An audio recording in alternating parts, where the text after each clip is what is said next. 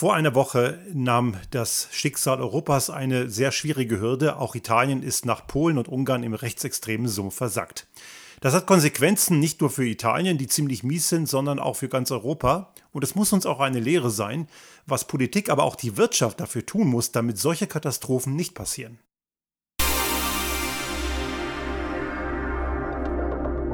Der Restart Thinking Podcast. Ideen und Lösungen für die Transformation der Wirtschaft und Gesellschaft für das 21. Jahrhundert.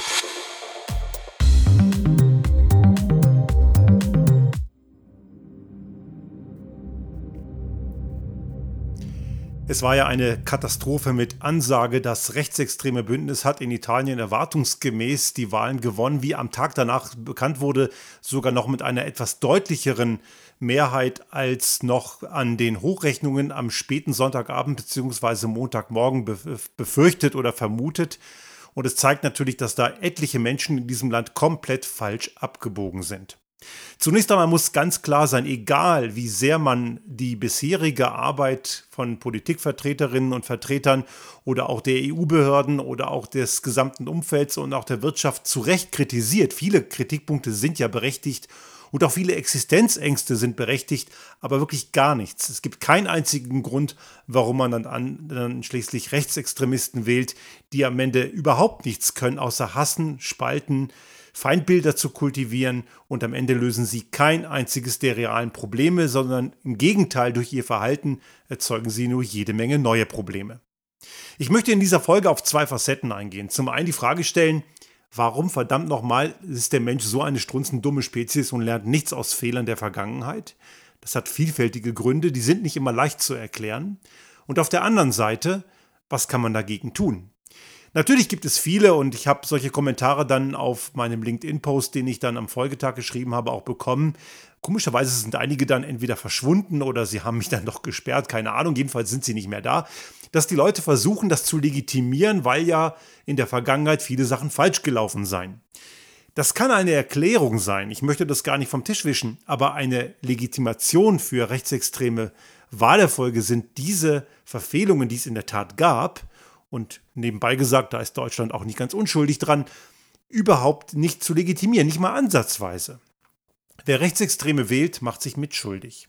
Und wer ein bisschen in die Geschichte aufgepasst hat, und ich gebe zu, Geschichte war nicht mein Lieblingsfach in der Schule, heute finde ich es umso spannender, aber so weit habe auch ich als nicht gerade der fleißigste Schüler in dem Fach verstanden, dass rechtsextreme Wählen immer schlecht für einen selbst ist. Und zwar ohne Ausnahme. Dazu kommt noch in dieser jetzigen Konstellation, dass da natürlich auch Putins nützliche Idioten am Werk sind. Auch die, die diese Rechtsextremisten in Italien gewählt haben von denen einige sehr wahrscheinlich auch Geld aus Russland bekommen haben. Das ist ja ganz offensichtlich, dass das Putin-Regime ganz gezielt rechtsextreme Parteien in westeuropäischen Ländern finanziert. Und das tut dieses Regime nicht etwa, weil sie diese Parteien so dufte finden, sondern weil sie ein Garant dafür sind, dass es uns dann hier schlechter geht. Und das ist so offensichtlich, dass ich mir einfach nicht erklären kann, warum so viele diesen Rückschluss nicht kapieren es braucht eigentlich keine hohe intellektuelle Leistung, um zu verstehen, dass man, wenn man solche Parteien wählt, am Ende nur sich selbst schadet. Aber anscheinend gibt es eine große Menge an Leuten, die es einfach nicht kapieren. Denn ich unterstelle mal, dass wenn sie es kapieren würden, würden sie diese Fehler nicht begehen. Und man sieht ja, wer jetzt feiert und jubelt, beziehungsweise die Woche abgefeiert hat, das sind genau die Leute, die ich einfach, muss ich einfach so sagen, als Abschaum unserer Gesellschaft bezeichnen muss. Ich sage es hier ganz deutlich, Rechtsextremismus hat in einer kultivierten Gesellschaft einfach nichts verloren. Wir haben es leider, es gehört irgendwie dazu, obwohl es wirklich schädlich ist. Aber die Kunst ist es, diesen ganzen braunen Sumpf möglichst einzugrenzen und wenn es irgendwie geht, trocken zu legen. Und das geht. Es gibt Möglichkeiten, dagegen was zu tun. Und es liegt einfach daran, dass gewisse Menschen, anstatt nachzudenken, und dazu braucht man eben nicht viel nachzudenken, lieber sich auf plumpe, einfache Parolen einlassen. Das sind so einfach klingende Antworten. Man hat am Ende einen Schuldigen, einen Sündenbock und plump einfach ist die Welt. Man braucht nicht mehr über die eigene Verantwortung nachdenken. Es ist natürlich ganz klar so, dass in der jetzigen Krisenzeit, wo eine Menge Leute völlig berechtigte Sorgen haben, wie sie ihre nächste Strom- und Energierechnung bezahlen sollen, dann natürlich sich die Frage stellen, wie geht das weiter? Und diese rechtsextremen Chaoten, die geben einem natürlich erstmal Antworten, die wirken einfach, auch wenn sie mit der Realität nichts zu tun haben, nämlich einfach mal den Gashahn aufmachen, Sanktionen weg und die Welt ist eine schöne. Dass das nicht funktioniert, das haben wir vor einigen, vor zwei Wochen, glaube ich, in dieser Folge bereits erklärt. Das ist natürlich kompletter Blödsinn. Und die Tatsache, dass sie damit demjenigen, der ihr Problem erzeugt, nämlich in dem Fall der Diktatur in Russland, auch noch einen Gefallen tun und das Problem dadurch größer wird, das kapieren sie eben nicht. Einfache Antworten sind halt irgendwie für sehr viele Menschen immer noch zu verlockend, um auch nur ein Stück weiter nachzudenken als von der Wand zur Tapete. Und das hat noch einen weiteren Grund, warum auch in gewissen Ländern dieser ganze plumpe Rechtsextremismus noch weiter verfängt. Wir erleben das ja auch in Österreich. Letzten Sonntag war ja auch in Tirol Landtagswahl. Die große Katastrophe ist für die regierende ÖVP ja ausgeblieben. Auch das ist so ein Ding, wo ich mich frage, warum wählt man die immer noch? Aber es hätte schlimmer kommen können, die Rechtsextremisten von der FPÖ. Und ich muss hier auch an alle Medienvertreterinnen und Vertreter bitte auch nochmal appellieren. Bitte hört auf bei solchen Parteien. Das gilt auch für die ganze, für dieses äh, Triumphirat des Horrors in Italien. Das gilt für eine AfD in Deutschland. Bitte nennt sie nicht Rechtspopulisten. Das ist viel zu verharmlosend. Es sind Extremisten auf der ganzen Linie. Die sind nicht mehr im demokratischen Grundkonsens.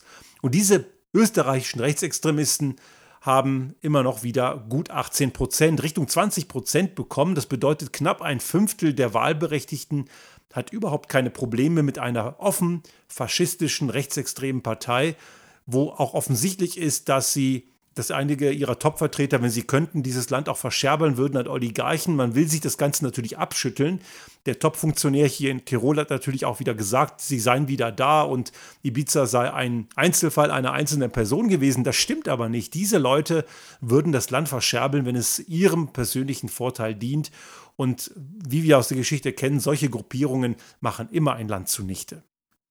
Aber trotzdem, und das ist in Österreich auch ein Problem, ein Fünftel bis sogar die Hälfte, je nach Wahlkonstellation, haben kein Problem mit rechtsextremen Positionen, entweder weil sie selber so eingestellt sind oder das Problem schlichtweg einfach nicht begreifen. Wir erleben es auch in vielen anderen Ländern, wo Rechtsextreme starke Zuläufer haben. In Frankreich haben wir das gesehen. Macron hat ja bei den letzten Wahlen in diesem Jahr gerade mal so die Kuh vom Eis geholt, zumindest kurzfristig. Und die Kuh ist ja letzten Endes nicht komplett vom Eis. Das war wirklich Arsch über Latte, dass die Rechtsextremistin Le Pen nicht das Rennen gemacht hat. Und leider gibt es die ja immer noch im politischen Betrieb. Es wäre schön, wenn die einfach mal in Rente geht und die Bappen hält. Das wäre sowieso gut für alle Rechtsextremisten. Und zwei Länder in Europa, Ungarn und Polen, sind ja schon längst im rechtsextremen Sumpf und diese Länder muss man heute schon ganz klar als Diktatur bezeichnen. Und Meloni, die Rechtsextremistin in Italien, die hat das Gleiche vor. Die wird auch Italien in eine Diktatur umwandeln, wenn man sie lässt. Und man kann nur hoffen, dass entweder andere Kräfte dagegen wirken und das verhindern.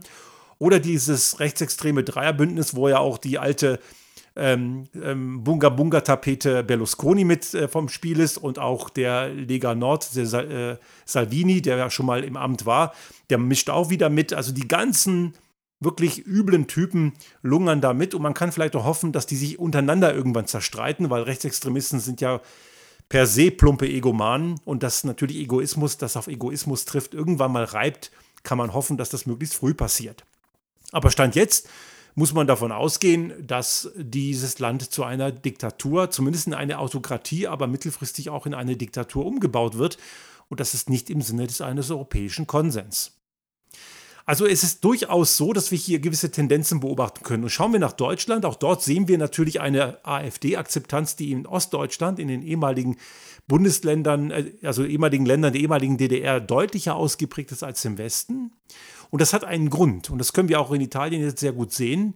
Man hat sich einfach mit der Grundstruktur der eigenen Geschichte nicht auseinandergesetzt. In Österreich erleben wir das auch. Warum ist eine offen faschistische Partei wie die FPÖ so populär in Österreich? Warum kann es in Italien eine, eine, eine absolute Mehrheit für ein Dreierbündnis von offen rechtsextremen Parteien geben?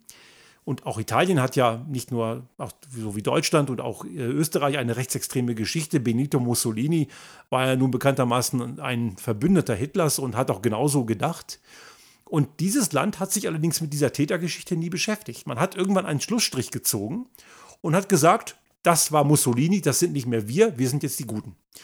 Österreich hat das gleiche Problem. Man hat irgendwann einfach gesagt, so die bösen Deutschen haben 38 Österreich überfallen Und wir sind die Opfer. Stimmt natürlich nicht. Die viele, viele Menschen in Österreich, ich betone bewusst nicht alle, aber eine sehr große Menge hat damals heim ins Reich gebrüllt und war überwältigt und froh darüber, dass der große Bruder aus dem Norden endlich mal vorbeikommt und annektiert. Also Österreich ist ganz klar ein Täterland und kein Opferland. Und in Deutschland sehen wir das im kleineren. In Ostdeutschland hat es in der ehemaligen DDR offiziell keinen Faschismus gegeben. Die ganzen Rechtsextremen waren ja laut der Doktrin des SED-Regimes alle im Westen. Der, der Schutzvorhang, der, der, der, der faschistische, antifaschistische Schutzwall, so hieß es ja damals, der also die Bürger, die Guten in der DDR vor dem Faschismus im Westen bewahren sollte. Das war ja die Ideologie der SED. Und deswegen hat man auch dort immer so getan, als gäbe es dieses Problem in der DDR gar nicht. Und deswegen kann Rechtsextremismus dort auch weiter immer noch gut gedeihen, auch bis heute. In den Staaten, in den Bundesländern der ehemaligen westdeutschen Bundesrepublik ist es etwas besser. Auch dort haben wir zwar diese Seuche Nationalismus, aber in weitaus kleinerem Umfang. Was auch damit zu tun hat, und ich bin ja in Deutschland zur Schule gegangen und dort sozialisiert, dass man das Thema schon früh in den Schulen bewusst kultiviert hat. Und das ist auch gut so. Das ist ja den Rechtsextremen auch ein Dorn im Auge. Die AfD-Vertreter, die ganzen Faschos dort sprechen ja gerne vom Schuldkult.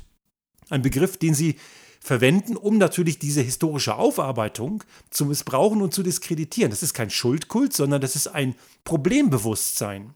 Und niemand sagt, dass die Generation meiner Eltern oder auch die Generation von heute schuldig ist an dem, was von 33 bis 45 in Deutschland passiert ist. Überhaupt nicht. Das ist gar nicht die Aussage, sondern man muss sich bewusst darüber sein, wie die Geschichte gelaufen ist. Und das müssen nicht nur Menschen aus Deutschland, das müssen Menschen, wie man sieht, auch aus Italien, aus Österreich, aus Frankreich und allen anderen Ländern der Welt auch. Aus der Geschichte lernen heißt Fehler erkennen und Fehler für die Zukunft vermeiden. Und das ist in Italien ganz gehörig in die Hose gegangen. Ein großer Teil der Bevölkerung hat aus der eigenen Geschichte nichts gelernt und ist nicht in der Lage, auch nur ein Funken weiter über das hinauszudenken, was die akuten Bedürfnisse sind und lässt sich dann von Putins nützlichen Idioten und anderen Leuten, die faktenavers sind, wissenschaftsflüchtig und egoistisch vor ihrem Karren spannen, um am Ende das Land zu demontieren und zu zerstören. Nun, welche Folgen hat das? Natürlich sehr schlechte. Zunächst einmal für Italien. Italien wird einen Kurs einschlagen, der dieses Land in den Ruin führen wird. Die Wahlgeschenke, die Meloni angekündigt hat, die kann sich Italien nicht leisten, beim besten Willen nicht. Und es ist natürlich klar, dass das irgendwann in der Katastrophe enden wird. Aber auch die gesamte Prosperität des Landes wird natürlich vor die Hunde gehen. Und auch wenn es manchmal so Strohfeuer gibt, dass es erstmal gut aussieht, am Ende verlieren die Menschen in diesem Land. Und man muss leider auch sagen, die vielen vernünftigen Menschen in Italien, die es ja auch gibt, die werden die Suppe leider mit auslöffeln müssen.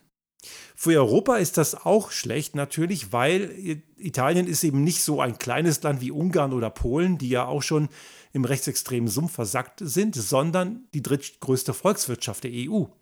Und das ist natürlich dann kein Lerchel mehr. Das ist durchaus ein Problem, mit dem wir uns beschäftigen müssen. Und hier gibt es in dem Moment erstmal den Punkt, dass die EU-Kommission und auch die Institutionen in Brüssel die Instrumente, die rechtsstaatlichen Instrumente nutzen müssen, um diese Länder in die Schranken zu weisen. Nach langem, langem Hin und Her passiert das Richtung Ungarn jetzt so langsam, dass man denen einfach Gelder streicht. Typen wie Orban oder die PIS in Polen und jetzt demnächst eine Meloni in, den, in, in, in Italien, die verstehen sehr wahrscheinlich nur die Frage des Geldes. Wenn ihnen also Mittel aus Brüssel gestrichen werden, und Brüssel ist ja eh ein Feindbild, ne? Also Brüssel kann ja sowieso nur verlieren bei denen. Dann kann man denen auch mal das Geld streichen. Das sind Register, die muss man ziehen. Und bitte nicht so lange warten wie in Ungarn. Das muss viel frühzeitiger passieren, denn der, wer offen rechtsstaatliche Prinzipien demontiert, kann nicht auf Mittel zählen, die aus Brüssel kommen. Denn es gibt gewisse Grundprinzipien und da ist die EU in den letzten Jahren immer schon viel zu schwach gewesen und leider viel zu inkonsequent. Was darüber hinaus passieren muss, und das erleben wir jetzt gerade in dieser Krise, wir müssen einen Rahmen schaffen, in der Menschen das Gefühl haben, dass es gerecht zugeht. Ein Thema, das wir hier schon oft diskutiert haben und ein Grund, warum Menschen auf plumpe Parolen von rechtsextremen Giftspritzen reinfallen. Denn sie fühlen sich in ihrem Dasein und ihrer Existenz bedroht und suchen dann manchmal aufgrund von komplett irrationalen Beweggründen das Heil in Parteien, in Gruppierungen, die keinerlei Problemlösungskompetenz haben, sondern eben nur durch Hass, Ausgrenzung und verbaler Gewalt und manche von denen auch physischer Gewalt, zumindest manche ihrer Anhänger, die dann am Ende die Gesellschaft zerstören. Und das ist der Punkt, wo Politik und Wirtschaft einen Kurs einschlagen muss, der sehr wichtig ist. Es geht um eine gerechtere Welt, um eine gerechtere Gesellschaft. Übergewinnsteuer, ehrliche Besteuerung, Umverteilung. Wir haben das vor kurzem hier im Podcast gehabt. Einige haben mir dafür ganz schöne Parolen an den Kopf gehauen, das sei alles Sozialismus und so. Das hat eben damit nichts zu tun. Solche Wahlkatastrophen wie in Italien kommen raus, wenn man, wenn eine, eine gewisse kritische Masse der Gesellschaft das Gefühl hat, es geht ungerecht zu. Das ist ein ganz klares, eine ganz klare Konsequenz daraus. Und anstatt dann das kleinste Übel im demokratischen Spektrum zu wählen, wählen sie dann die, die gegen die da oben wettern, wer auch immer die da oben da sein sollen. Oft gehören sie ja selber dazu, das ist ja das perfide. Aber wir müssen uns davon verabschieden, dass die breite Masse von Menschen in der Lage ist, sachlich eine Wahlentscheidung zu treffen. Das können nicht viele. Es gibt welche, die solche rechtsextremen Parteien wählen, weil sie einfach rechtsextrem eingestellt sind. Wie viele Menschen das in Italien sind, kann ich nicht sagen. Man rechnet ja immer so, fünf bis zehn Prozent der Bevölkerung hat rechtsextreme Einstellungen. Und in manchen Ländern vielleicht sogar mehr. Ich würde sagen, in Österreich sind es mehr als zehn Prozent. In Italien kann ich es eben nicht sagen, da bin ich zu wenig drin. Aber es hat offensichtlich gereicht, auch eine ganze Menge unzufriedenes Wahlpotenzial abzuschöpfen, die dann dorthin gegangen sind und ihr eigenes Grab gewählt haben. Die Wahlbeteiligung war obendrein auch noch sehr, sehr niedrig. Und die niedrige Wahlbeteiligung führt natürlich auch nochmal oft dazu, dass solche extremistischen Splittergruppen am Ende ziemlich groß werden, größer als sie in Wirklichkeit sind, aber es reicht, dass sie am Ende eine Demokratie von innen heraus zerstören können. Die politische Verantwortung muss also sein, eine gerechte Umverteilung, weg von dieser ungerechten Umverteilung, die wir eben seit Jahrzehnten haben, so wie im Podcast vor zwei Wochen oder was vor drei Wochen, aber irgendwann in diesem Bereich bereits diskutiert. Ich verlinke das auch nochmal in die Show Notes. Aber auch die Wirtschaft hat dort gewisse Verpflichtungen, denn die Wirtschaft muss auch aufhören, den Menschen nur als reine Ressource zu sehen, denn der Mensch ist, es eben, ist eben weit mehr. Wir müssen ein Gefüge schaffen, in dem Menschen von ihrem Lohn anständig leben können. Jemand, der Vollzeit arbeitet, der muss davon leben können. Und ich fand es bemerkenswert, dass gewisse Arbeitgeberverbände in Deutschland vor kurzem gegen das Bürgergeld gewettert haben, was ja ab Januar um 50 Euro steigt. Das ist also der Nachfolger von dem Hartz IV, dem, dem Arbeitslosengeld II, so hieß es ja offiziell. Ähm, Sozialgesetzbuch 2, also SGB II, das wird ja ersetzt durch das Bürgergeld. Und das sind gut 50 Euro mehr oder sowas in dem Bereich. Und dann haben einige Arbeitgeberverbände gesagt, so, das geht ja gar nicht. Dann würden ja die Leute nicht mehr den Anreiz haben, arbeiten zu gehen, wenn die jetzt 50 Euro mehr kriegen, von 450 Euro ungefähr auf etwa 500 Euro. Und da frage ich mich einfach, Leute, merkt ihr, was ihr da sagt? Wenn eine Erhöhung um 50 Euro, das Bürgergeld, was im Bereich von 500 Euro liegt, plus natürlich Wohngeld und äh, Heizkosten und so, die werden übernommen, wenn solche geringfügigen Häppchen in Konkurrenz treten mit euren Gehältern, dann ist mit euren Gehältern irgendwas ganz klar nicht in Ordnung. Und das ist die Verantwortung der Wirtschaft. Die Wirtschaft muss irgendwann anfangen, diese Verantwortung zu übernehmen. Und natürlich gibt es auch dort die staatliche Aufgabe, Unternehmen, die in einer Schieflage sind, die sie nicht verschuldet haben, natürlich zu unterstützen. Und das kann man gegenfinanzieren, indem man es von denen nimmt, die ohne irgendwelche Innovationen und ohne Mehraufwand gerade einen riesen Reibach machen, Stichwort Übergewinnsteuer. Das ist ja gegenfinanzierbar. Aber das scheitert momentan an den Dogmen von sogenannten Liberalen, die keine Liberalen sind, sondern ganz klar Neoliberale, wenn überhaupt, sprich der FDP, die immer noch das Ganze für einen unzulässigen äh, Markteingriff hält. Aber andere Markteingriffe, die die Umverteilung von unten nach oben begünstigen und die es schon seit eh und je gibt, dagegen ziemlich gut finden. Also die Wirtschaft muss da auch nochmal sehen, was läuft schief daran dass Menschen von ihrem Lohn nicht leben können. Und wenn sie in der Situation sind, hey, wir können diese Löhne nicht zahlen, weil wir gerade die und die Probleme haben und für die können wir nichts, dann müssten die Arbeitgeberverbände sagen, hey, Politik, bitte belastet die, die ohne dass sie was tun, große Gewinne machen und gibt es denen, die unverschuldet in Schieflage kommen. Das ist eine gerechtere Welt. Das kann man machen. Ist natürlich ein bisschen komplizierter als Gießkanne, aber nun sitzen in diesen ganzen Ministerien hochbezahlte Politikerinnen und Politiker und Beamtinnen und Beamte und irgendwelche Beraterfuzis, meist von den großen unfähigen Beratungen, die Mods Honorare kriegen dafür, dass sie nichts können. Lass sie doch mal das sowas ausarbeiten. Und wenn sie es nicht können, hol die, die es können. Es gibt sie ja. Also, das Ganze ist genau der Punkt, wo die Ursachen liegen, warum am Ende solche Wahlkatastrophen passieren wie letzten Sonntag in Italien. Und wir müssen davon ausgehen, dass es vielleicht noch weitere solche Länder gibt, die umkippen und die im braunen Sumpf dann am Ende absaufen. Der Rest Europas, der nicht in dem Problem ist, kann aber trotzdem weitermachen und versuchen, die eigenen Probleme zu lösen. Ich bin immer noch ein großer Verfechter von einem Europa 2.0, wie ich es 2016 dem damaligen Kommissionspräsidenten äh, Juncker geschrieben habe. Ja, er hat mir sogar geantwortet, aber leider ohne Konsequenzen, dass man Europa reformieren muss. Ich finde diesen ganzen Zerstörungswahnsinn falsch. Die EU ist im Kern eine gute Geschichte. Und ich würde sogar weitergehen, und ich habe mich hier schon immer als glühenden Europäer gesehen und bekenne mich immer noch dazu, wir brauchen die Vereinigten Staaten von Europa. Die Frage ist nur, wann wir es kapiert haben, weil wir einfach in einer globalen Welt als einzelne, vielleicht sogar noch egoistische Nationalstaaten gar nicht bestehen können. Und Nationalismus ist eine widerliche Seuche, die uns überhaupt nicht weiterbricht. Im Gegenteil, sie zersetzt uns von innen. Und dabei müssen eben auch Konservative endlich mal anfangen dazuzulernen und nicht so wie Weber von der CSU, der für die EVP, also den Volksparteienverbund in Brüssel sitzt, dann am Ende noch mit einem äh, Typen wie Berlusconi kuscheln im Vorfeld dieser Wahl. Berlusconi, einer, der Putin geil findet und der offen rechtsextrem ist. Ein Typ, der frauenverachtend ist, menschenverachtend, so ein Ekelpaket auf der ganzen Linie. Solch, mit solchen Leuten darf man sich nicht abgeben als Konservativer. Konservativ ist nicht rechtsextrem. Das sind durchaus zwei verschiedene Sachen und Konservative müssten dort eine klare Grenze ziehen und dürfen sich nicht in die Fänge von Rechtsextremisten begeben. Rechtsextremismus hat nichts mit konservativ zu tun.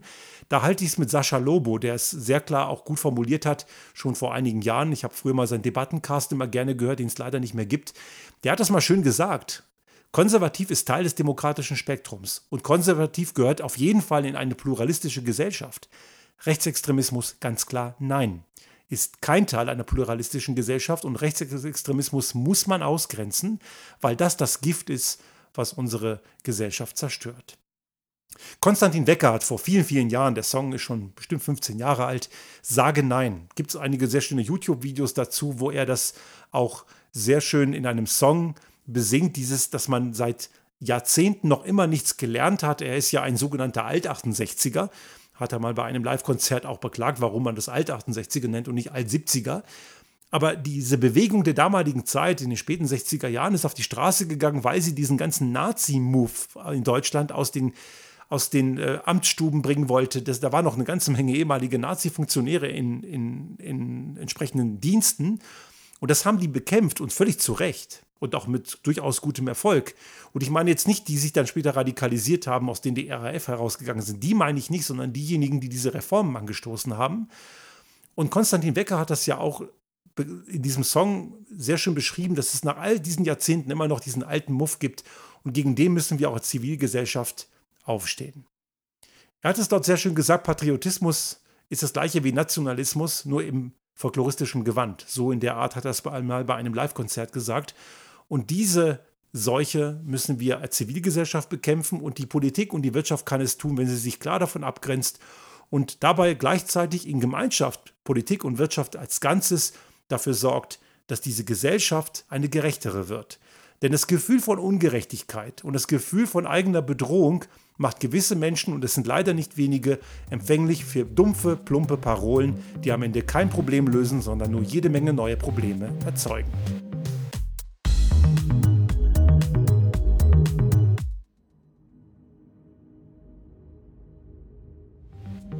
Sollte Ihnen unser Podcast gefallen haben und Sie auch künftig keine Folge verpassen wollen, dann abonnieren Sie uns einfach auf den gängigen Kanälen wie zum Beispiel iTunes, Spotify oder anderen Podcast-Hostern oder auch auf unserem YouTube-Kanal finden Sie immer mit dem einen Tag Verzögerung die aktuelle Folge unseres Restart Thinking Podcast und selbstverständlich freuen wir uns in Zeiten der Aufmerksamkeitsökonomie über das eine oder andere Like.